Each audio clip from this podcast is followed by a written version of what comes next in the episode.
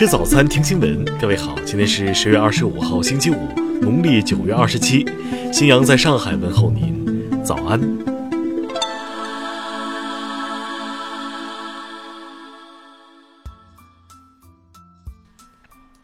首先来关注头条消息。当地时间十月二十三号凌晨，英国警方在埃塞克斯郡一个工业园区的集装箱货车里发现了三十九具尸体。英媒称，这三十九名中国人都是在可怕的环境中慢慢冻死的。英国警方随后证实，包括八名女性、三十一名男性的三十九名中国公民，在零下二十五度左右的集装箱内至少待了十五个小时。目前。英国警方正在调查死者们是否被一个来自北爱尔兰的犯罪团伙贩运至英国，然后将他们作为奴隶卖给美甲店、妓院、按摩院、餐馆等。此外，比利时警方调查的初步结果显示，运送受害者遗体的集装箱是通过该国的泽布吕赫港前往英国。目前，比利时与英国已经开始合作进行联合调查。货车司机此前已经因涉嫌谋杀和人口贩卖被捕。据悉，这名货车司机来自北爱尔兰阿马郡，现年二十五岁，名叫罗宾逊。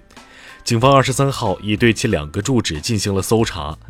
英国《每日电讯报》援引与案件调查联系密切的消息人士称，罗宾逊不太可能事先知道这个跨境贩卖人口的计划。听新闻早餐知天下大事。中共中央政治局二十四号召开会议，会议决定。中国共产党第十九届中央委员会第四次全体会议于本月二十八号到三十一号在北京召开。最高检二十四号指出，认罪认罚从宽制度可以用于所有刑事案件，但可以适用，不是一律适用，应由司法机关根据案件具体情况决定。教育部、中央军委近日联合印发文件提出。普通高校开设的军事技能课程，实际训练时间不得少于十四天一百一十二学时，计两学分。民政部二十四号针对山东莱芜荒山挖出活鹰一事回应称，已注意到相关报道，已第一时间责成山东省民政厅核查此事。央行日前发布简报称。近期国内出现的炒鞋热视为击鼓传花式的资本游戏，各义务机构应高度关注，采取有效措施，切实防范此类风险。世界银行发布的全球营商环境报告显示，中国营商环境总体得分七十七点九分，排名跃居全球第三十一位。应国家限塑要求，努力实现无塑开学季。教育部近日下发通知，要求各级学校不得强制学生使用塑料书皮。中国商飞二十四号表示，C 九幺九大型客机第五架试飞飞机当天经过一小时三十七分钟的空中飞行后平稳降落，顺利完成其首次试验飞行任务。下面来关注国际方面，美国总统特朗普二十三号宣布，土耳其已同意在叙利亚北部实现永久停火，美方将解除十天前对土耳其的制裁。刚刚获得连任的加拿大总理特鲁多二十三号表示。他领导的自由党不会与其他政党组成联合政府，新政府将在十一月二十号就职。二十四号上午，日本首相安倍晋三与韩国总理李洛渊进行了会谈，双方在争议问题上各抒己见，分歧依旧。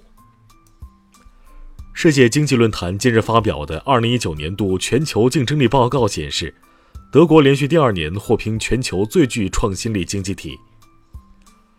朝鲜外务省近日表示，金正恩与特朗普依然保持着亲密互信的关系，并希望以此为基础推动朝美关系发展。古巴航空公司二十三号宣布，受美国对古最新制裁措施影响，该公司不得不取消多个国际航班。波黑国家安全部长二十三号表示，从二零一八年以来，共有超过三点三三万名非法移民进入波黑，该国已无力应付。二十三号晚，泰国国王宣布解职六名王室高级官员，剥夺所有军衔，原因为极度恶劣行为，并指控他们利用职位谋取私利。下面来关注社会民生。昨天上午，亚投行总部大楼暨亚洲金融大厦宣告竣工，这是中国第一个多边金融机构的总部大楼落户北京。甘肃女医生被刺死事件引发社会谴责。当地卫健委表示，目前已成立善后处置小组，一对一开展家属安抚和医务人员心理疏导工作。演员江一燕获得建筑大师奖一事近日在网上引发争议，奖项官方回应称，优秀的建筑是团队合作的结果，不考察团队中的个人贡献水平。二十四号，内蒙古持枪杀人致五死案宣判，法院一审判处以犯故意杀人、非法买卖枪支等罪，判处犯罪嫌疑人梁军死刑，剥夺政治权利终身。近日。网传深圳一女子收养流浪猫狗为黄金蟒，据网友粗略估计，该女子已领养了一百多只流浪猫狗。目前，森林公安已经介入调查。下面来关注文化体育。昨晚，军运会女篮比赛继续进行，中国队以六十四比四十七击败巴西队，赢得五连胜。二十四号，国际足联理事会宣布。中国成为2021年世俱杯举办国，这也是国际足联下属成年男子足球国际大赛首次落户中国。二十三号，贝聿铭位于曼哈顿的故居上市待售，价格八百万美元。据了解，贝聿铭在此居住超过四十五年，布局装潢都由他亲自设计。中国佛教最大围棋器具古籍展二十四号在少林寺举行，将展出唐代围棋铜镜等棋器具和眉山树银等古棋谱。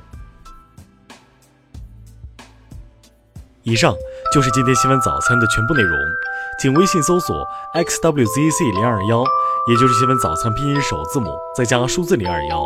如果您觉得节目不错，请点击下方再看，让更多人看到我们的节目。一日之计在于晨，新闻早餐不能少，咱们明天不见不散。